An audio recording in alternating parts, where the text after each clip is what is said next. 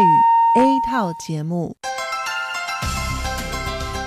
以下请您收听由劳动部劳动力发展署委托制播、中央广播电台所制作的泰语节目。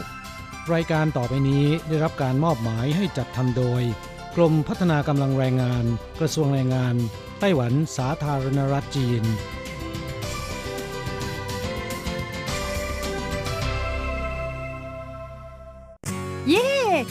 งานแล้ว พวกเราไปคาราโอเกะกันเถอะ ฉันมีธุระ เธอไปกันเถอะ เอ๊ะนานทีปีหนจะนัดไปร้องเพลงกัน หรือว่าเธอมีนัดกับชายหนุ่มจ้าใช่ก็ดีนะสิ ฉันจะไปทำงานหาเงินต่างหาก จริงเหรอ เลิกงานแล้วยังไปหาเงินได้อีกทำไมดีจัง ไปทำที่ไหนอะจริงสิ แถวนี้มีโรงงานหนึ่งช่วงนี้ต้องการคนงานชั่วคราว ช่วงวันหยุดฉันก็ไปทำงานพิเศษที่นั่นจะได้หาเงินเพิ่มขึ้นอีกหน่อย อยากจะซื้อคอมพิวเตอร์ให้ลูกชายที่เมืองไทยลำไพไม่ได้นะ กฎหมายไต้หวันกำหนดไว้ว่า พวกเราจะต้องทำงานให้เท่าแก่ที่ยื่นขออนุญาตนำเราเข้ามาทำงานในไต้หวันเท่านั้น การไปทำงานที่อื่น ถือว่าผิดกฎหมาย หากถูกจับได้จะถูกยกเลิกไปอนุญาตทำงาน ไม่เพียงถูกส่งกลับประเทศ ต่อไปก็เข้ามาทำงานในไต้หวันไม่ได้อีกแล้วฮะรุนแรงขนาดนั้นเลยเหรอ จะถูกส่งกลับประเทศไม่สามารถมาทำงานไต้หวันได้อีก งั้นฉันก็ไม่มีทางหาเงินส่งลูกเรียนมหาวิทยาลัยนะสิงั้นก็แย่กว่าเดิมมาสิ ใช่แล้ว ในเมื่อเราเข้ามาทำงานในไต้หวันแล้ว ก็ควรต้องปฏิบัติตามกฎหมายไต้หวัน จึงจะมีโอกาสหาเงินส่งกลับไปช่วยเหลือครอบครัว ฉันว่าเธอไปร้องเพลงกับฉันดีกว่านะอืมถูกอย่างที่เธอว่านั่นแหละ ฉันว่าฉันทำงานตามที่ระบุในสัญญาจ้างงานดีกว่า ไม่งั้นแทนที่จะหาเงินได้เยอะกว่าเดิม กลับถูกส่งตัวกลับประเทศซะนี่ใช่แล้วทำงานอยากถูกต้องตามกฎหมายดีกว่า ตอนนี้ไปร้องเพลงกับพวกเราได้หรือยังล่ะผู้ช่วยที่ดีของไต้หวันจูงมือกันก้าวไปข้างหน้า กรมพัฒนากำลังแรงงาน ร่วมฝ่าฟันไปพร้อมกับคุณสนับสนุนโดยกรมพัฒนากำลังแรงงาน กระทรวงแรงงานไต้หวัน วันดี สัปดาห์ที่แล้วเธอไปไหนมาเหรอทำไมไม่เจอเลย ใช่ ฉันกลับเมืองไทยมาเพิ่งกลับมาเมื่อวานก่อนที่เอง แม่ดีจังเลย แต่ทำไมรีบกลับมาเร็วจังล่ะก็ต้องขอบคุณเท่าแก่ฉันละ เท่าแก่ไปทำเรื่องให้ฉันเข้ามาทำงานไต้หวันอีกครั้ง โดยผ่านศูนย์บริการจ้างตรงของรัฐบาลไต้หวัน ฮะ การจ้างตรงคืออะไรเหรอทำยากไหม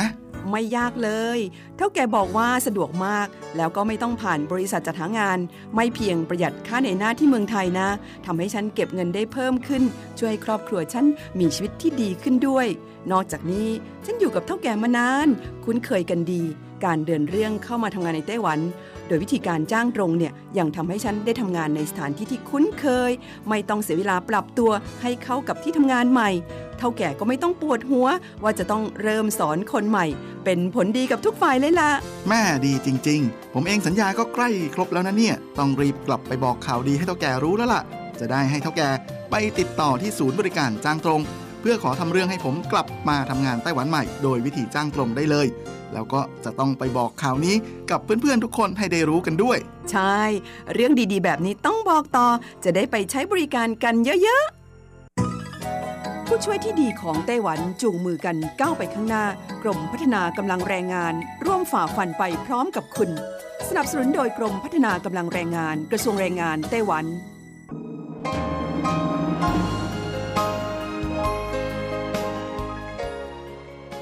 กลับมาฟังขณะนี้ท่านกำลังอยู่กับรายการภาคภาษาไทย Radio Taiwan International หรือ RTI ออกกระจายเสียงจากกรุงไทเปไต้หวันสาธารณรัฐจีนเป็นประจำทุกวันนะครับ นอกจากรับฟังทางเครื่องรับวิทยุได้แล้ว ยังสามารถรับฟังรายการผ่านระบบออนไลน์ได้ที่ thai.rti.org.tw หรือที่ RTI Fanpage นะครับ ขอเชิญติดตามรับฟังรายการของเราได้ ตั้งแต่บัดนี้เป็นต้นไป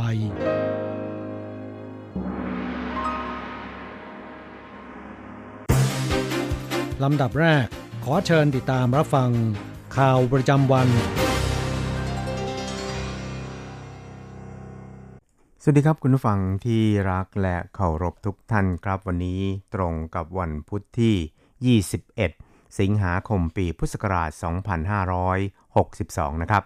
สำหรับข่าวประจำวันจาก RTI ในวันนี้ก็มีผมกฤษณัยแสประพาสเป็นผู้รายงานครับ เราก็มาเริ่มต้นกันที่ข่าวคราวเกี่ยวกับ ผู้นำไต้หวันประกาศเริ่มสกราชใหม่กองทัพอากาศไต้หวัน หลังกระทรวงการต่างประเทศสหรัฐ อนุมัติจำหน่ายเครื่องบินลบ F-16V ให้แก่ไต้หวันนะครับครับกระทรวงกลาโหมไต้หวันสาธารณจีนได้ระบุในวันนี้นะครับว่ากระทรวงกลาโหมไต้หวันนั้นได้รับแจ้งอย่างเป็นทางการจากฝ่ายสหรัฐแล้วว่าสหรัฐนั้นได้ให้ความเห็นชอบ ในการจำหน่ายเครื่องบินลบ F-16V หรือ BLK-70 มูลค่า 8,000 ล้านเหรียญสหรัฐให้แก่ไต้หวันแล้ว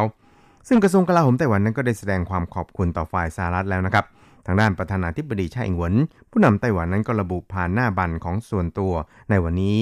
ยินดีแล้วก็แสดงความขอบคุณต่อฝ่ายสหรัฐ พร้อมระบุว่า เป็นการเปิดหน้าสกราชใหม่ให้แก่กองทัพอากาศไต้หวัน ซึ่งในอนาคตนั้น ไต้หวันจะขยายกำลังแล้วก็ฝึกฝนกำลังพล เพื่อเสริมสมรรถนะการป้องกันภัยทางอากาศของไต้หวันให้เข้มแข็งมากยิ่งขึ้นนะครับครับนายติงหยินกงนะครับ โฆษกทำเนียบประธานาธิบดีของไต้หวันสาธารณจีนนั้น ก็ได้ระบุนะครับ โดยบอกครับบอกว่า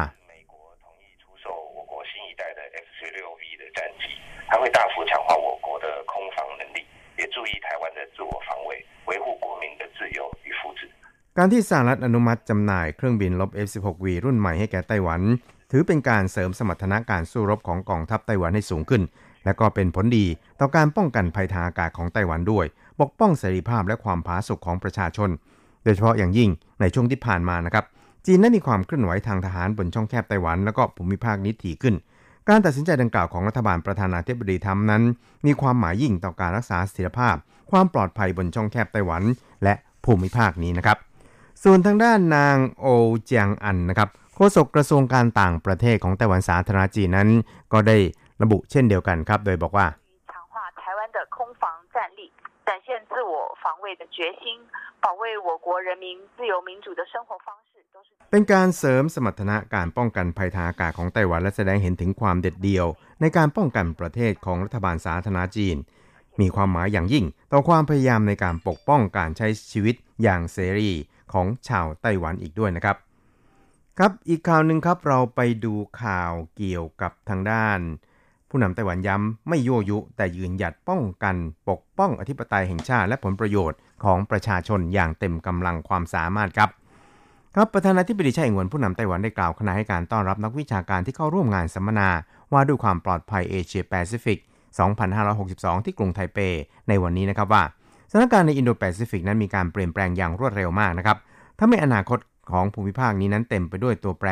ที่ไม่มีความแน่นอนครับ หากจะดำรงรักษาเสถียรภาพสันติภาพ และความมั่นคงตลอดจนถึงความเจริญรุ่งเรืองต่อไปนะครับ ก็ถือว่าเป็นสิ่งที่ท้าทายบรรดาประเทศต่างๆในภูมิภาคอินโดแปซิฟิกซึ่งกำลังเผชิญอยู่และก็จะต้องรับผิดชอบร่วมกันด้วยนะครับ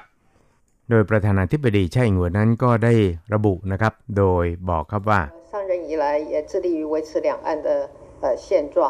那么面对中国台湾不挑衅， 但是我们也坚定的捍卫国家的主权跟人民的权利。那么中国在国际上打压台湾的作为，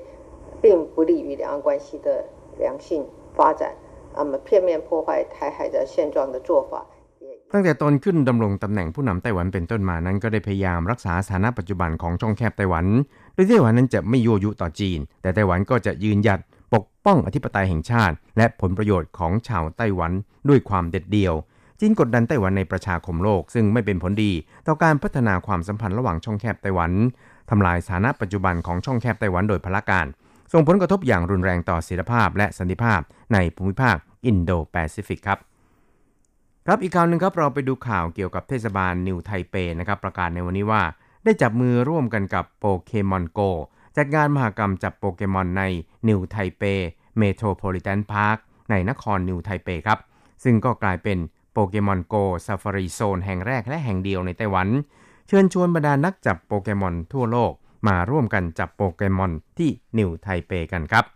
ก็เมื่อปีที่แล้วนะครับโปเกมอนนั้นก็ได้จับมือกับเทศบาลนคร ไถหนัน จัดมหกรรมโปเกมอนโก Safari Zone ในลักษณะเดียวกันที่ไถหนัน 5 วันนะครับ มีนักจับโปเกมอนจากทั่วโลกนับล้าน ได้ผลเกินคาดทีเดียวครับ ส่วนในปีนี้นะครับได้ย้ายวิกมาที่นครนิวไทเปบ้าง สำนักท่องเที่ยวนิวไทเปบอกว่า กิจกรรมจับโปเกมอนในคราวนี้นะครับ จะจัดให้มีขึ้นที่นิวไทเป Metropolitan Park โดยเริ่มกิจกรรมตั้งแต่ 10 นาฬิกาถึง 17 นาฬิกาของทุกวัน นอกจากจะมีตัวโปเกมอนน่ารักปรากฏกายแล้วเนี่ย ก็ยังจะมีตัวพิคาชูมาพบกับแฟน ๆ ที่นี่อีกด้วยครับ ครับโปเกมอนนั้นก็นอกจากจะปรากฏกายที่สถานที่จัดงานแล้วนะครับ ก็ยังจะไปปรากฏกาย ตามสถานที่สำคัญสำคัญในนิวไทเปอีกหลายแห่งครับ ไม่ว่าจะเป็นที่ท่าเรือประมงเซินอ้าวถ้ำสุยนันปี้ถัน ทางโบราณฐานหลัน น้ำตกอูไหล หมู่บ้านฐานอากาศ แล้วก็อื่นๆ อีกกว่า 70 สถานที่ รับรองความมันนะครับสำหรับบรรดาสามกโปเกมอนทั่วโลกเลยทีเดียวนะครับ ถ้าหากว่าสนใจก็วางแผนกันตั้งแต่เนิ่นๆครับ เพราะว่างานนี้นั้นจะเริ่มมีขึ้นตั้งแต่เดือนตุลาคมนี้นะครับ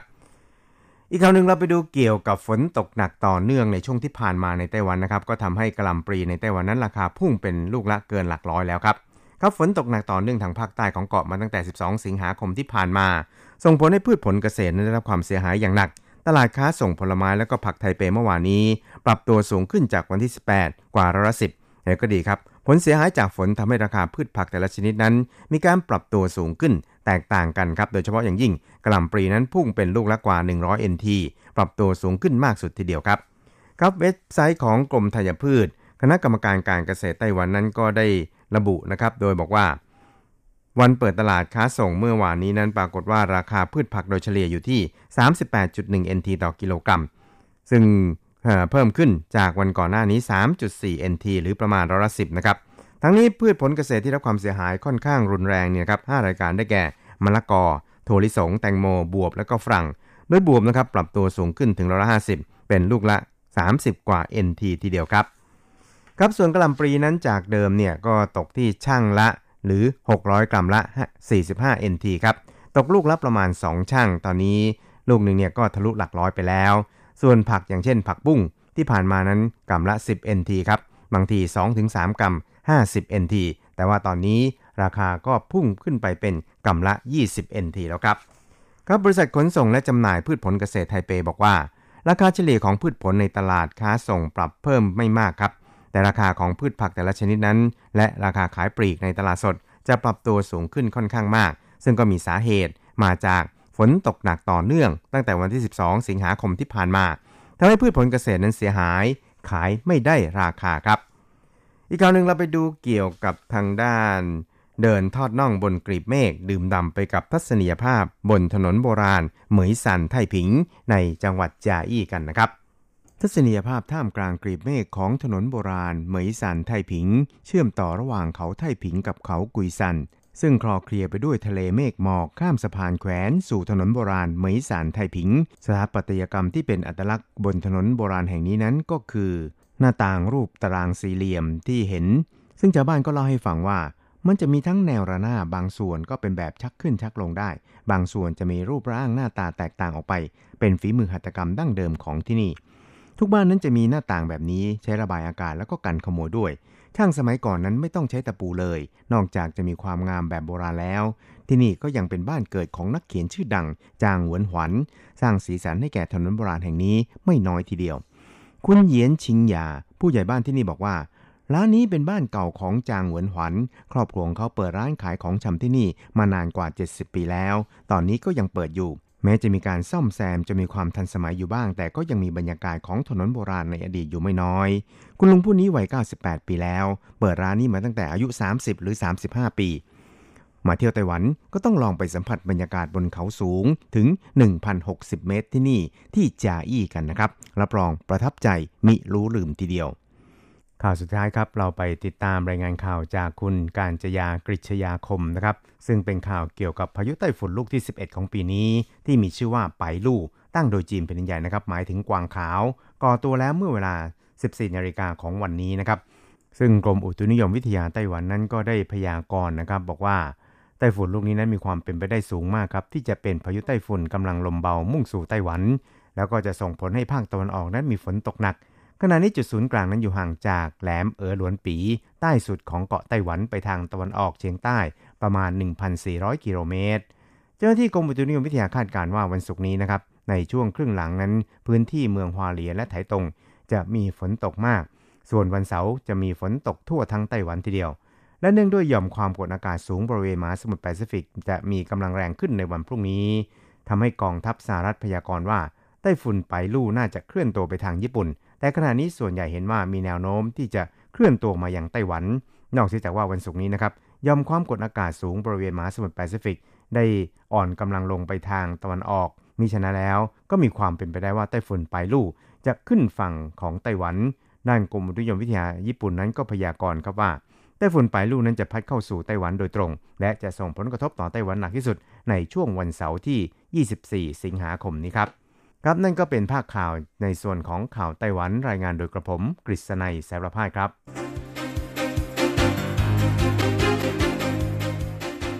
ต่อไปขอเชิญฟังข่าวต่างประเทศและข่าวจากเมืองไทยค่ะ สวัสดีค่ะ คุณผู้ฟังที่เคารพ ช่วงของข่าวต่างประเทศและข่าวในเมืองไทย รายงานโดยดิฉันการจยากริชยาคมค่ะ ข่าวต่างประเทศสำหรับวันนี้นั้นเริ่มจากข่าว รัฐสภาจีนแผ่นดินใหญ่ ยังไม่อนุญาตกฎหมายแต่งงานเพศเดียวกัน โฆษกคณะกรรมาการกฎหมายในสภาประชาชนแห่งชาติจีนแถลงกรณีจีนแผ่นดินใหญ่ จะอนุญาตให้การสมรสของคนเพศเดียวกัน เป็นสิ่งถูกกฎหมายหรือไม่ว่ากฎหมายจีนแผ่นดินใหญ่ อนุญาตให้การสมรสเป็นเรื่องระหว่างชายหญิงเท่านั้น กฎหมายนี้เหมาะสมกับสภาพการของประเทศ ธรรมเนียม วัฒนธรรม และประวัติศาสตร์ของประเทศ ซึ่งประเทศส่วนใหญ่ในโลกนี้ยังไม่ยอมรับการสมรสของคนเพศเดียวกันให้ถูกกฎหมาย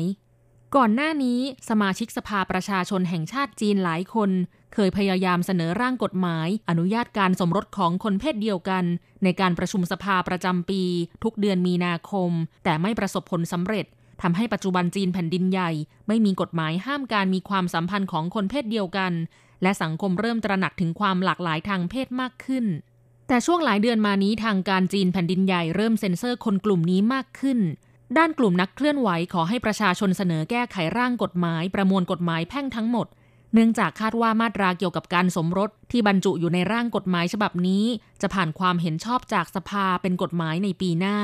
โดยร่างกฎหมายฉบับนี้มีการแก้ไขเรื่องการคุกคามทางเพศ การยา และการวางแผนครอบครัว แต่ไม่มีการแก้ไขเรื่องสิทธิกลุ่มคนหลากหลายทางเพศ ข่าวต่อไป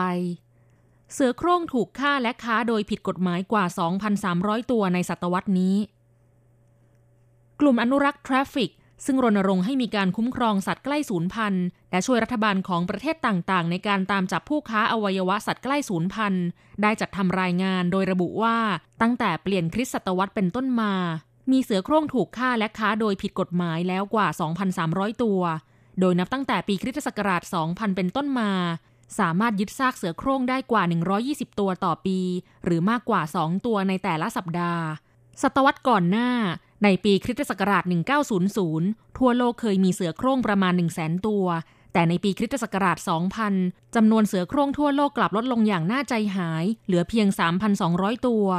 จากนั้นความพยายามในการอนุรักษ์เสือโคร่ง มีส่วนช่วยเพิ่มจำนวนประชากร แต่ก็ช่วยได้ไม่มากนัก ปัจจุบันนี้ทั่วโลกเหลือเสือโคร่งเพียงไม่ถึง 3,900 ตัว รายงานเปิดเผยว่านับตั้งแต่ปีคริสตศักราช 2000 ถึง 2018 มีการฆ่าเสือโคร่งทั้งหมด 2,359 ตัวใน 32 ประเทศ โดยหนังเสือโคร่งทั้งตัว คือชิ้นส่วนที่สามารถตรวจยึดได้มากที่สุด ตรวจยึดได้เฉลี่ย 58 ผืนต่อปี นอกจากนี้ยังมีธุรกิจศูนย์เพาะพันธุ์เสือโคร่ง เพื่อป้อนเสือให้กับขบวนการค้าเสือโดยผิดกฎหมายด้วย ในช่วงสองทศวรรษที่ผ่านมากว่าครึ่งของจำนวนเสือที่ยึดได้ในประเทศไทย และกว่าหนึ่งในสามของเสือที่ยึดได้ในเวียดนาม มาจากศูนย์เพาะพันธุ์เสือโคร่ง ต่อไปขอเชิญคุณผู้ฟังรับฟังข่าวในเมืองไทยค่ะ ญี่ปุ่นเสนอลงทุนรถไฟฟ้า เชื่อมตะวันออกถึงตะวันตก นายสมคิดจาตุศรีพิทักษ์รองนายกรัฐมนตรี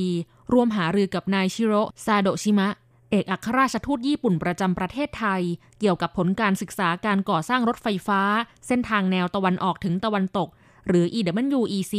เส้นทางมุกดาหาร หนองคาย นครสวรรค์ ตาก เชื่อมต่อไปยังมะระแม่งของเมียนมารองรับการขนส่งสินค้าจากเวียดนาม ต่อมายังไทยออกไปเมียนมานายสมคิดเปิดเผยว่า หลังจากได้รัฐบาล เริ่มเดินหน้าพัฒนาโครงการขนาดใหญ่ ญี่ปุ่นจึงสนใจเสนอแผนลงทุนร่วมกับรัฐบาลไทย เพราะได้ทำการศึกษาเอาไว้เบื้องต้นแล้ว อีกทั้งยังต้องการเข้ามาช่วยปฏิรูปเศรษฐกิจของไทยผ่านการพัฒนาผู้ประกอบการสตาร์ทอัพเนื่องจากประเทศไทยกำลังสร้าง Thailand Cyber Port เพื่อ เพื่อให้เอกชนคนรุ่นใหม่ของญี่ปุ่น เข้ามาช่วยต่อยอดการลงทุน จากนี้จะเตรียมนำข้อหารือเสนอในเวทีประชุมร่วมผู้นำระดับสูงช่วงกลางปีหน้า เพื่อให้การลงทุนไทยญี่ปุ่นขยายตัวมากขึ้น โดยเฉพาะในเขต EEC ของไทยต่อไปเป็นอัตราแลกเปลี่ยนประจำวันพุธที่ 21 สิงหาคม พุทธศักราช 2562 อ้างอิงจากธนาคารกรุงเทพสาขาไทเป โอนเงิน 10,000 บาทใช้เงินเหรียญไต้หวัน 1400 เหรียญ แลกซื้อเงินสด 10,000 บาทใช้เงินเหรียญไต้หวัน 1760 เหรียญ1ดอลลาร์สหรัฐใช้เงินเหรียญไต้หวัน 31.61 เหรียญแลกซื้อค่ะ คุณผู้ฟังคะนั่นเป็นช่วงของข่าวต่างประเทศและข่าวในเมืองไทย รายงานโดยดิฉันการจยากริชยาคมค่ะ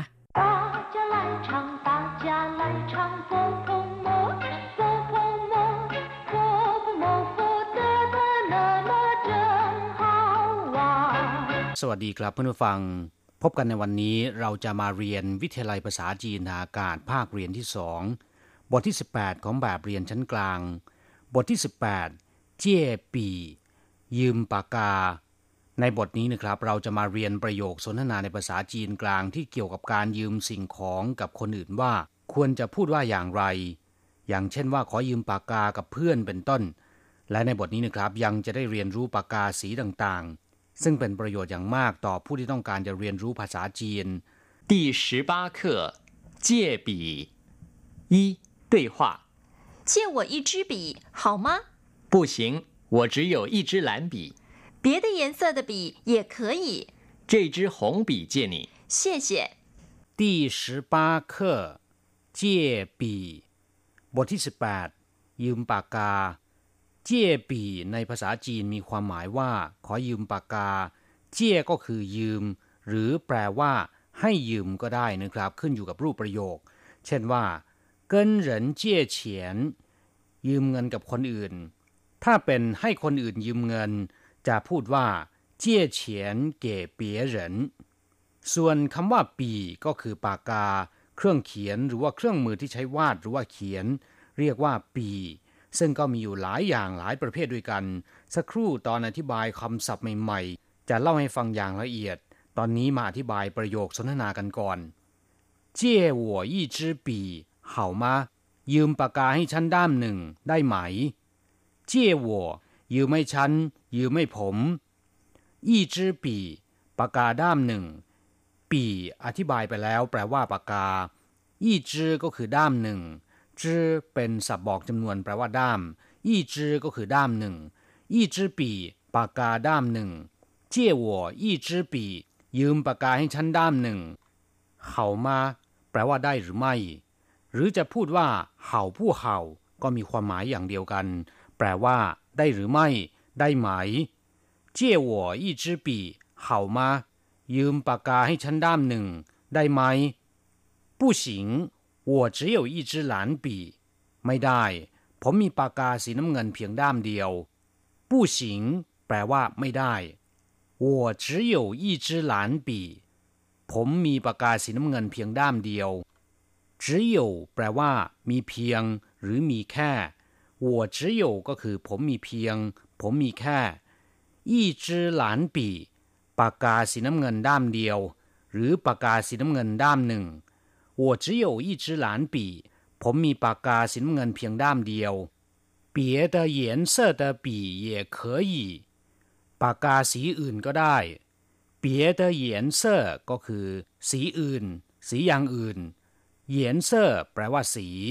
เปียดแปลว่าอย่างอื่นเปีย的颜色ก็คือสีอื่นๆ หรือสีอย่างอื่น别的颜色的笔ปากกาสีอื่นๆ也可以 ก็ได้เหมือนกัน可以แปลว่า สามารถ แปลว่าได้也可以แปลว่าก็ได้เหมือนกัน别的颜色的笔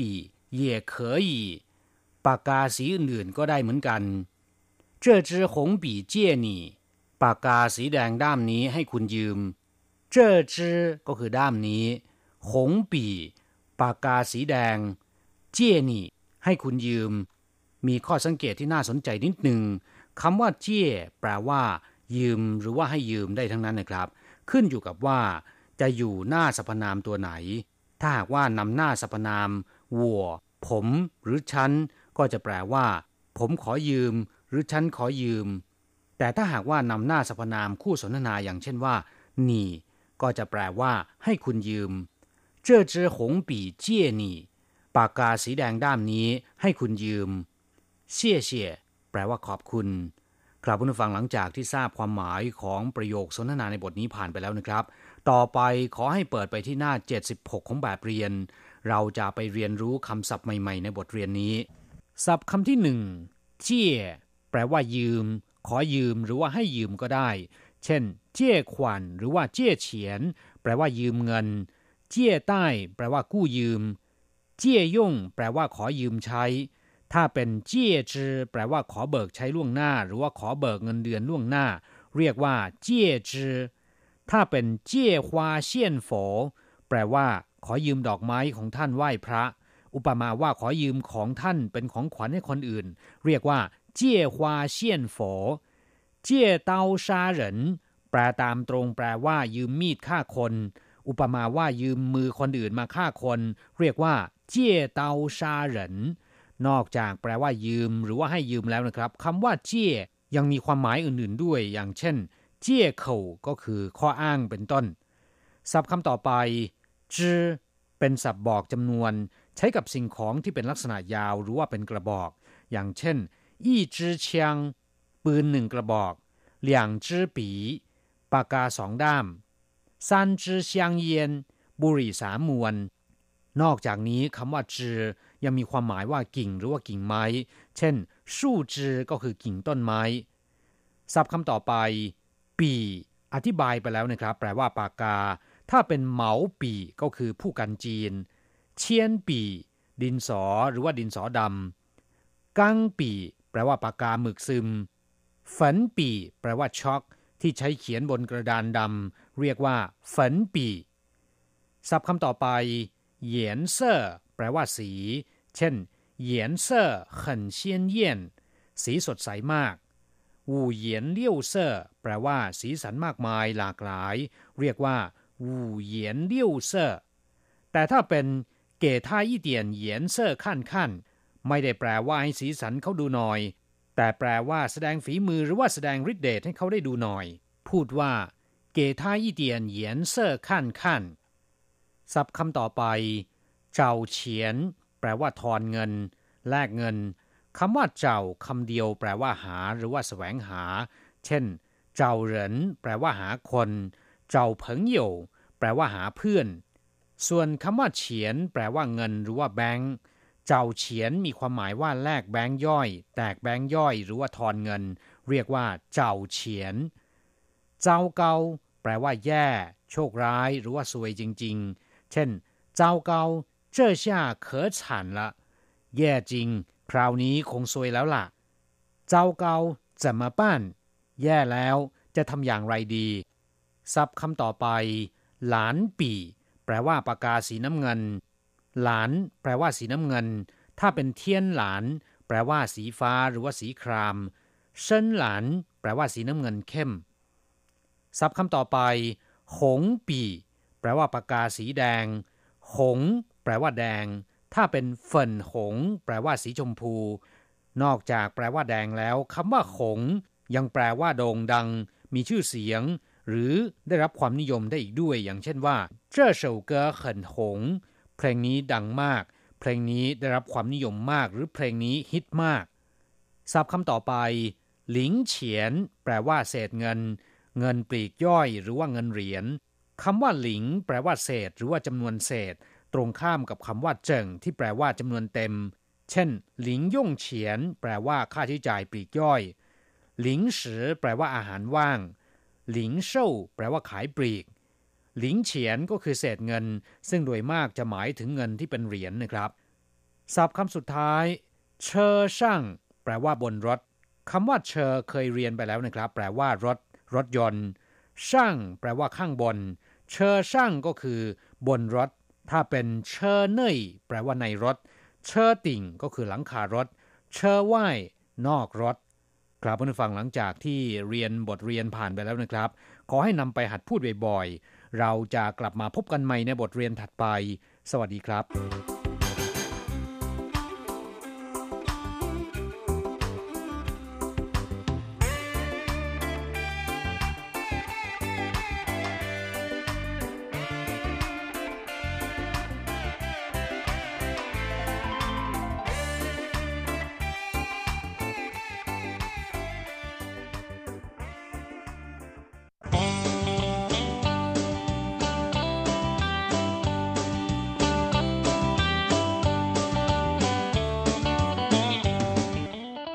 ผู้ฟังขณะนี้ท่านกำลังอยู่กับรายการภาคภาษาไทย RTI เอเชียสัมพันธ์ลำดับต่อไปขอเชิญท่านมาร่วมให้กำลังใจแด่เพื่อนแรงงานไทยที่ประสบปัญหาและความเดือดร้อน ในช่วงไขปัญหาแรงงาน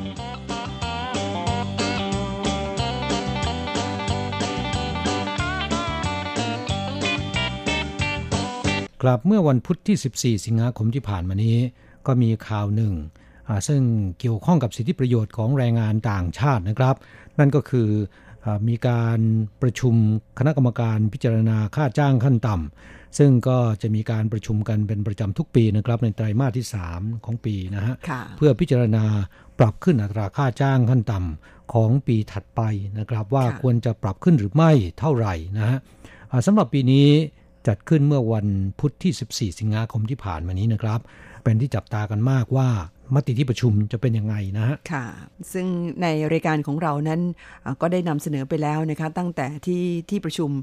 มีมติออกมานะคะเพื่อนฟังหลายท่านที่ติดตามรายการของเราคงจะพอทราบไปบ้างแล้ว ก่อนเริ่มการประชุมทั้งฝ่ายในจ้างและลูกจ้าง ต่างก็ออกมาแถลงข่าว แสดงจุดยืนของตน ฝ่ายในจ้างก็บอกว่า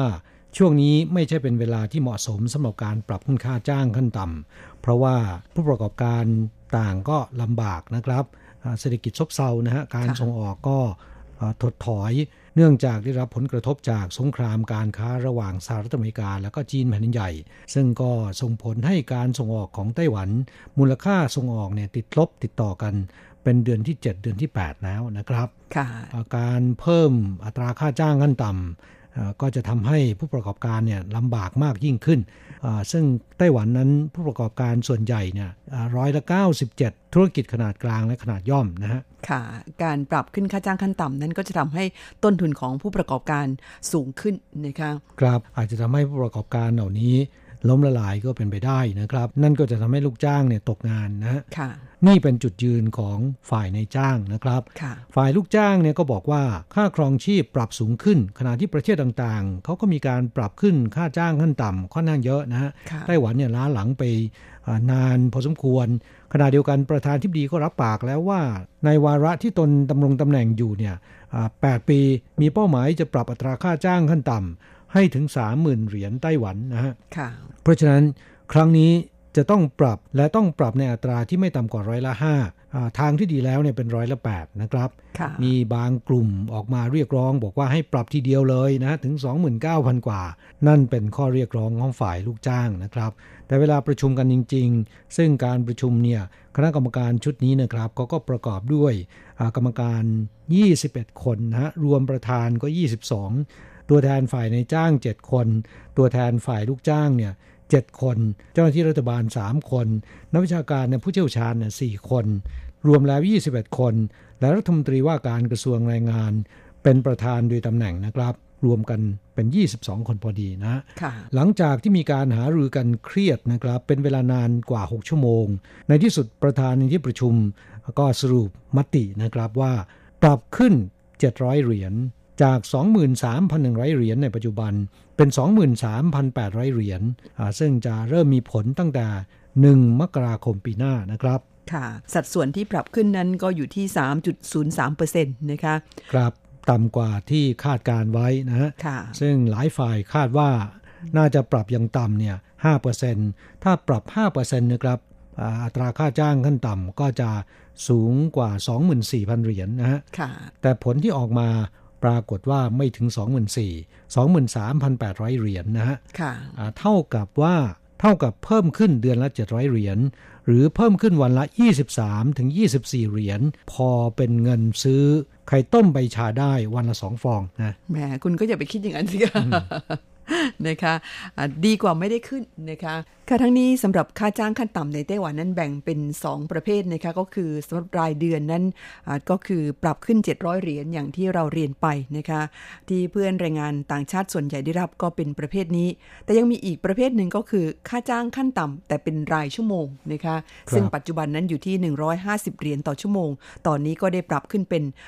158 เหรียญต่อชั่วโมงค่ะค่าจ้างขั้นต่ำที่เป็นรายชั่วโมงเนี่ยนะครับใช้กับคนท้องถิ่นที่ทำงานหารายได้เสริมหรือผู้ที่ทำงานเป็นรายชั่วโมงนะครับ อย่างเช่นว่า พนักงานปั๊มน้ำมัน พนักงานในร้านเซเว่นร้านสะดวกซื้อพวกนี้เป็นต้นนะครับค่ะรวมทั้งนักศึกษาต่างชาติที่ทำงานพิเศษได้สัปดาห์ละไม่เกิน 20 ชั่วโมง ก็จะได้ใช้อัตราค่าจ้างขั้นต่ำอันนี้นะครับค่ะอ่าตั้งแต่ปีใหม่ 2563 นี้เป็นต้นไปชั่วโมงละ 158 เหรียญไต้หวัน ค่ะ ทั้งนี้ตามขั้นตอนของไต้หวันนั้นอ่ามติที่ประชุมคณะกรรมการพิจารณาค่าจ้างขั้นต่ำเนี่ยก็จะต้องนำส่งต่อสภาบริหารของไต้หวันก่อนนะคะก็เหมือนกับครมของไทย เมื่อได้รับอนุมัติจากสภาบริหารแล้ว จึงจะนำมาประกาศใช้ได้ค่ะ ครับเอ่อแต่ก็ค่อนข้างเป็นที่แน่นอนแล้วนะครับ เพราะว่านายกรัฐมนตรีเนี่ยก็เห็นด้วยนะฮะค่ะเพราะฉะนั้นวันที่ 1 มกราคมปีหน้าเป็นต้นไป ก็จะมี อัตราค่าจ้างใหม่นะครับ เป็น 23,800 เหรียญนะฮะค่ะพูดถึงเรื่องค่าจ้างขั้นต่ำแล้วนะครับ มีอีกเรื่องหนึ่งที่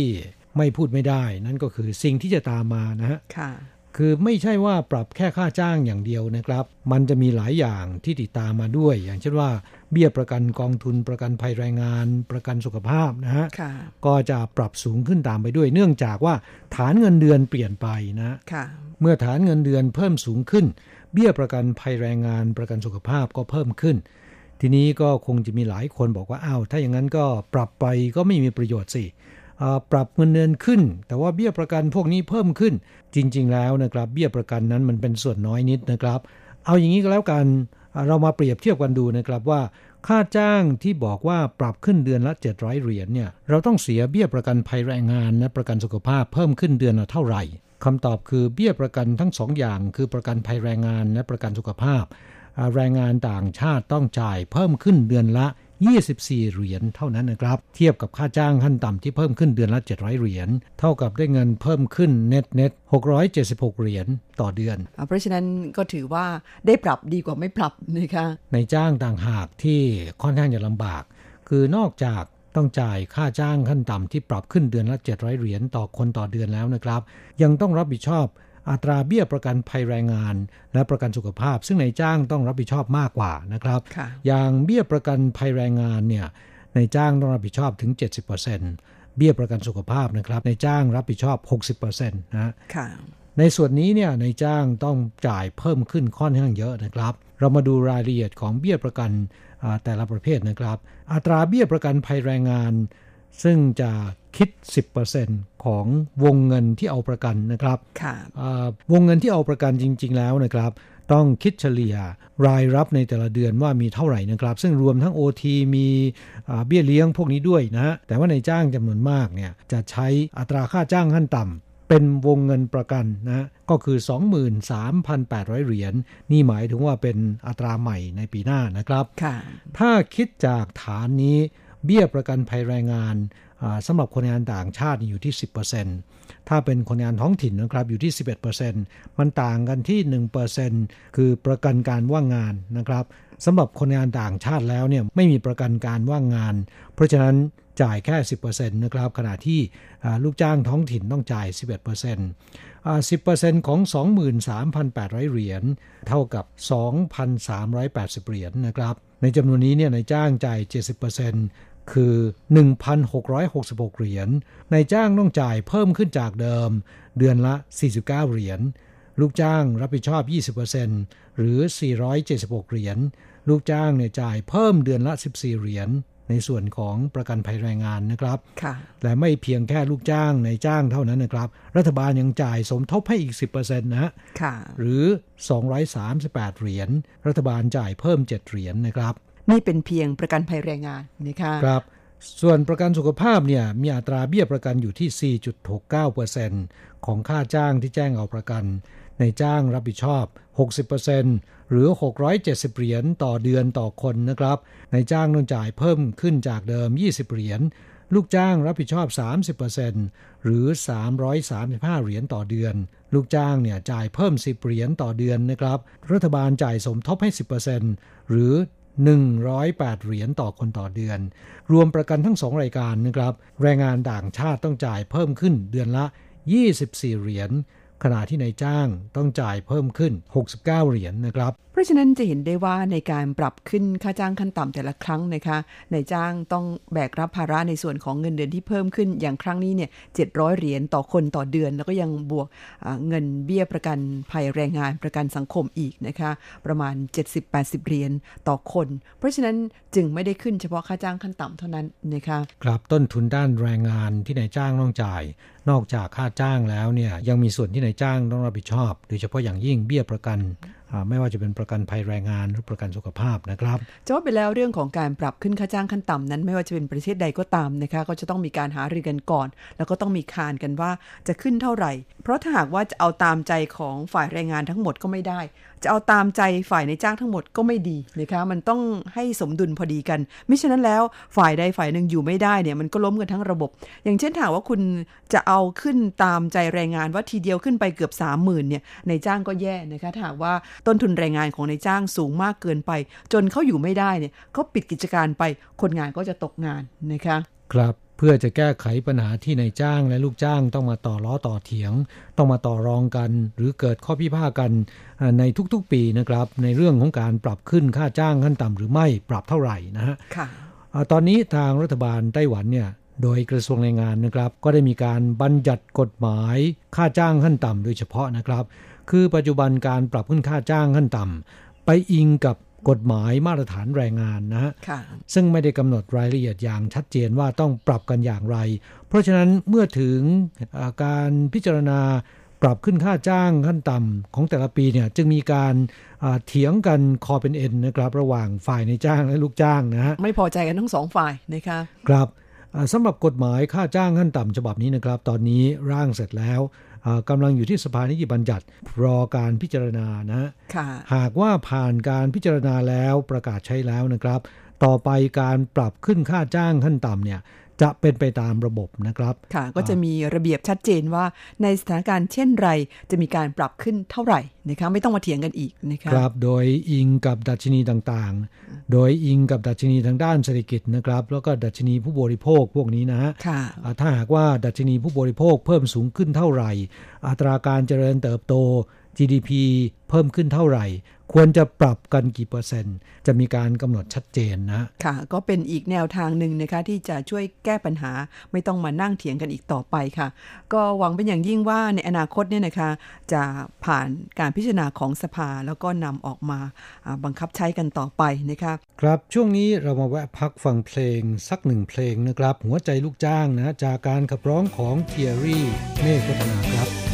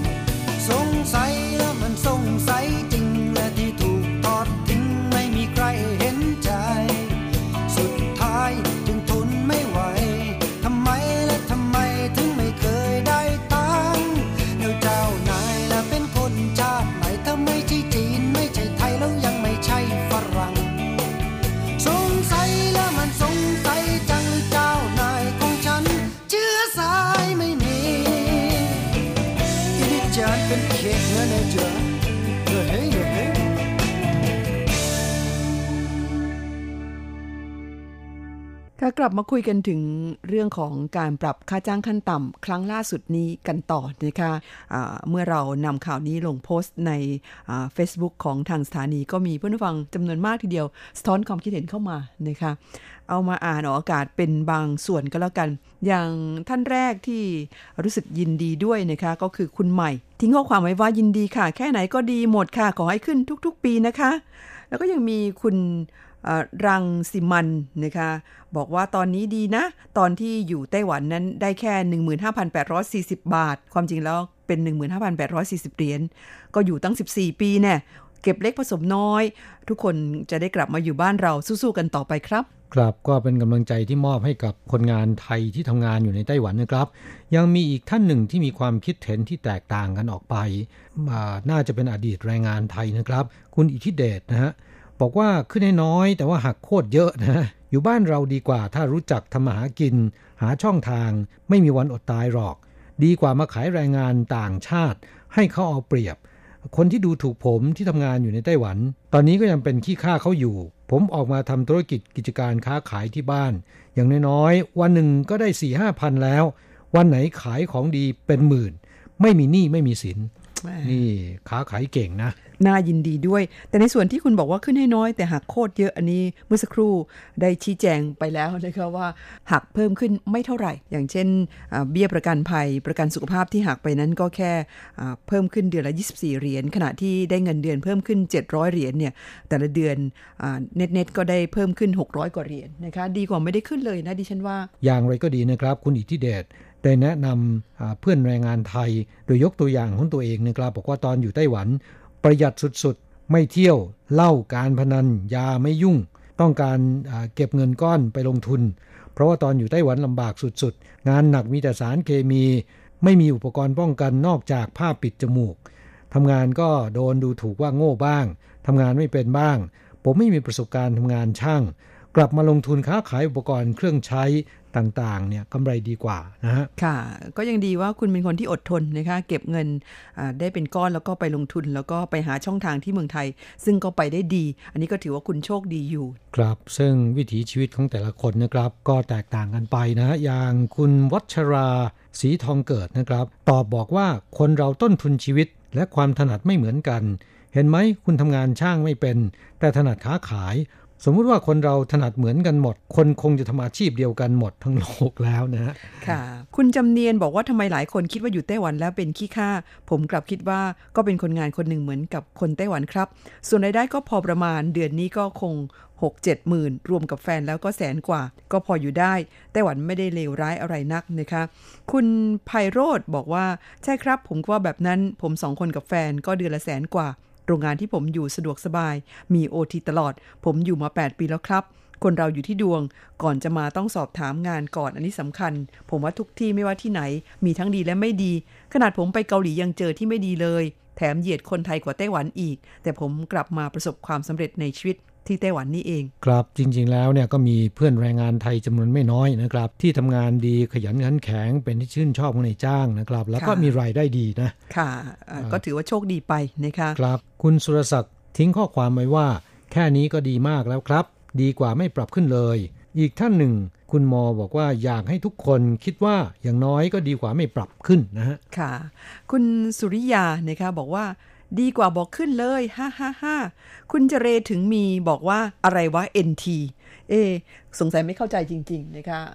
NT นั้นมาจากคำว่า New ไต้หวัน เป็นชื่อสกุลเงินของไต้หวันที่เป็นทางการนะคะ คือ New ไต้หวันดอลลาร์แต่ว่าคนไทยนิยมเรียกกันว่าเงินเหรียญไต้หวันนะคะ ซึ่งเข้าใจง่ายกว่า คุณเป็นต่อบอกว่าเย่เย่ขึ้นตั้ง 700 บาท คุณสุรทีบอกว่าแรงงานต่างชาติขึ้นให้อยู่บ่ ครับการปรับขึ้นอัตราค่าจ้างขั้นต่ำเนี่ยไม่มีการแบ่งแยกว่าคนงานท้องถิ่นหรือคนงานต่างชาตินะครับ อย่างไรก็ตามสำหรับในจ้างแล้วเนี่ยเขาก็เรียกร้องมาตลอดนะครับ อยากจะให้คนงานต่างชาติ กับคนงานท้องถิ่นเนี่ยการปรับขึ้นค่าจ้างขั้นต่ำให้แยกออกจากกันนะหมายความว่าไงคะเวลาปรับขึ้นค่าจ้างนี้ไม่ปรับให้คนงานต่างชาติ ปรับให้คนงานท้องถิ่นความหมายของนายจ้างเนี่ยก็คืออให้แยกคนงานต่างชาติออกจากระบบค่าจ้างขั้นต่ำ เวลาปรับขึ้นค่าจ้างขั้นต่ำเนี่ยจะปรับเฉพาะคนท้องถิ่นเท่านั้น คนงานต่างชาตินั้น จะกำหนดค่าจ้างโดยเฉพาะนะฮะ คือแยกจากกันนะคะครับ ไม่ใช่ปรับค่าจ้างขั้นต่ำทีไร ผลประโยชน์มาตกกับคนงานต่างชาติเกือบทั้งหมด นี่เป็นคำพูดของนายจ้างนะครับ ซึ่งคำพูดนี้กระทรวงแรงงานก็ตอบโต้ว่าเป็นไปไม่ได้ที่จะแยกออกจากกันนะครับ กฎหมายของไต้หวันให้ความเสมอภาคและปฏิบัติต่อ คนงานท้องถิ่นคนงานต่างชาติ ใช้กฎหมายฉบับเดียวกัน ไม่มีการแยกกันนะฮะเพราะฉะนั้นแรงงานต่างชาติที่ได้รับค่าจ้างขั้นต่ำเนี่ยก็จะได้รับการปรับขึ้นไปด้วยเช่นกันนะคะ ยกเว้นคนงานที่ทำงานเป็นผู้อนุบาลในครัวเรือนค่ะ ต่อไปคุณก็ไบไง บอกว่า ผมว่าดีกว่าอยู่เมืองไทยนะครับ คุณอะตอมฉัดเกาะบอกว่าเอาว่าดีกว่าไม่ขึ้น ส่วนคุณมดนะคะบอกว่าโรงงานของเราเนี่ยสองหมื่นห้าพันเหรียญต่อเดือนมา 3 ปีแล้วจะขึ้นได้เท่าไหร่ กรณีแบบนี้นี่ต่างไปจากคนอื่นนะคะคุณได้เงินเดือนที่มากกว่าค่าจ้างขั้นต่ำอยู่แล้ว เพราะฉะนั้นเวลาเขาปรับขึ้นมาเนี่ยนายจ้างจะปรับให้คุณหรือไม่อันนั้นขึ้นอยู่กับวิจารณญาณของนายจ้างแล้วนะคะครับคิดว่าน่าจะมีการปรับขึ้นนะ ก็หวังว่าคุณจะได้รับประโยชน์จากการปรับขึ้นครั้งนี้เช่นกัน พูดถึงเรื่องนี้แล้วนะครับเมื่อสักครู่ที่เล่าให้ฟังว่าในจ้างมีจำนวนมากเลยทีเดียว ที่อยากจะให้แยกคนงานต่างชาติออกจากระบบค่าจ้างขั้นต่ำนะครับ โดยพวกเขาเนี่ยบอกว่า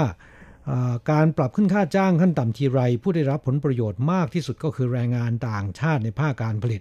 ส่วนแรงงานท้องถิ่น ฝ่ายในจ้างเนี่ยบอกว่าแทบไม่ได้ประโยชน์อะไรเลย เพราะว่าค่าจ้างสูงกว่าอยู่แล้วนะครับ แต่นักวิชาการทางด้านแรงงานนะครับ ออกมาแถลงบอกว่า ในไต้หวันยังมีแรงงานท้องถิ่นจำนวนไม่น้อยที่รับค่าจ้างเท่ากับอัตราค่าจ้างขั้นต่ำนะครับ โดยเฉพาะ กลุ่มที่ทำงานเป็นรายชั่วโมงนะฮะขณะเดียวกันแรงงานท้องถิ่นจำนวนมาก แม้นจะมีค่าจ้างสูงกว่าอัตราค่าจ้างขั้นต่ำโดยเฉพาะในโรงงานที่ผลิตสินค้าเทคโนโลยีชั้นสูง เมื่อมีการปรับขึ้นค่าจ้างขั้นต่ำทีไรเนี่ยผู้ประกอบการ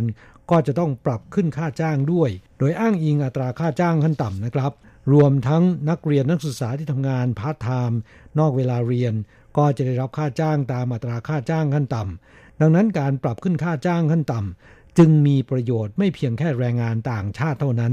แรงงานท้องถิ่นก็ได้รับอนิสงส์ไปพร้อม ๆ กันด้วยนะฮะค่ะเพราะฉะนั้นไม่ต้องกังวลว่ารัฐบาลจะเอ็นไปเข้าข้างในจ้างนะคะในส่วนนี้เนี่ยเขายังคงยืนยันว่าไม่จะเป็นคนงานท้องถิ่นหรือคนงานต่างชาตินั้น ใช้กฎหมายมาตรฐานแรงงานฉบับเดียวกันนะคะครับเรื่องการปรับอัตราค่าจ้างขั้นต่ำแล้วมีคนงานกลุ่มหนึ่งที่ ค่อนข้างน่าเห็นใจนะครับ นั่นก็คือผู้อนุบาลในครัวเรือนนะเนื่องจากไม่ได้รับการคุ้มครองจากกฎหมายมาตรฐานแรงงาน เพราะฉะนั้นการปรับขึ้นค่าจ้างขั้นต่ำที่ไรเนี่ยจึงไม่ได้รับการปรับขึ้นตามไปด้วยนะครับ ค่ะ อันนี้น่าสงสารกว่านะคะ ครับ แต่ต้องมาแบกรับการปรับขึ้นเบี้ยประกันสุขภาพ ทุกครั้งไปนะฮะ ค่ะเพื่อนฝั่งของเราที่ทำงานเป็นผู้นุบาลในครัวเรือนนั้น ก็ขอส่งกำลังใจให้นะคะแล้วก็ขอให้อดทนกันต่อไป แต่ที่ฉันทราบว่ามีบางส่วนเนี่ยได้เงินเดือนมากกว่าค่าจ้างขั้นต่ำกันแล้ว ก็ถือว่าคุณโชคดีไปกลับค่าจ้างของผู้นุบาลไทยในครัวเรือนเนี่ยขณะที่มายื่นขอว่าจ้างคนงานไทย เอาเอกสารไปยื่นที่สำนักงงานแรงงานไทยนะครับ ทางสำนักงงานแรงงานไทยเนี่ยกำหนดให้ต้อง จ่ายค่าจ้างเท่ากับอัตราค่าจ้างขั้นต่ำในขณะนั้นนะค่ะไม่เหมือนกับของอีก3ชาติที่ค่าจ้างเนี่ยต่ำกว่าคนงานไทย อีก 3 ชาติตอนนี้ผู้อนุบาลนะครับอยู่ที่ 17,000 เหรียญเท่านั้นนะฮะโอ้น่าสงสารกว่าคนไทยเยอะเลยนะคะครับนี่เพิ่งจะปรับขึ้นมาเมื่อ 2-3 ปีที่แล้วก่อนหน้าโน้นเนี่ยนะครับยังอยู่ที่ 15,840 เหรียญอยู่เลยนะนั่นมันเป็นค่าจ้างเมื่อ 10 กว่าปีก่อนแล้วนะคะครับ จำได้ว่าเมื่อปีที่แล้วสำนักงงานแรงงานอินโดนีเซียนะครับ เรียกร้องขอปรับค่าจ้างเพิ่มเป็น 19,000 เหรียญหลังจากเจรจาไปแล้วนะครับก็ยังตกลงไม่ได้นะนี่เวลาก็ยืดเยื้อร่วมหนึ่งปีแล้วนะครับ ยังไม่มีผลสรุปนะค่ะเพราะฉะนั้นถือว่าผู้นุบาลไทยนั้นยังโชคดีกว่าชาติอื่นนะคะครับรายการในวันนี้เรานำเอาเรื่องราวของอัตราค่าจ้างขั้นต่ำมาคุยกันล้วนๆเลยนะครับ ค่ะอ่าคิดว่าก็คงจะทำให้เพื่อนแรงงานไทย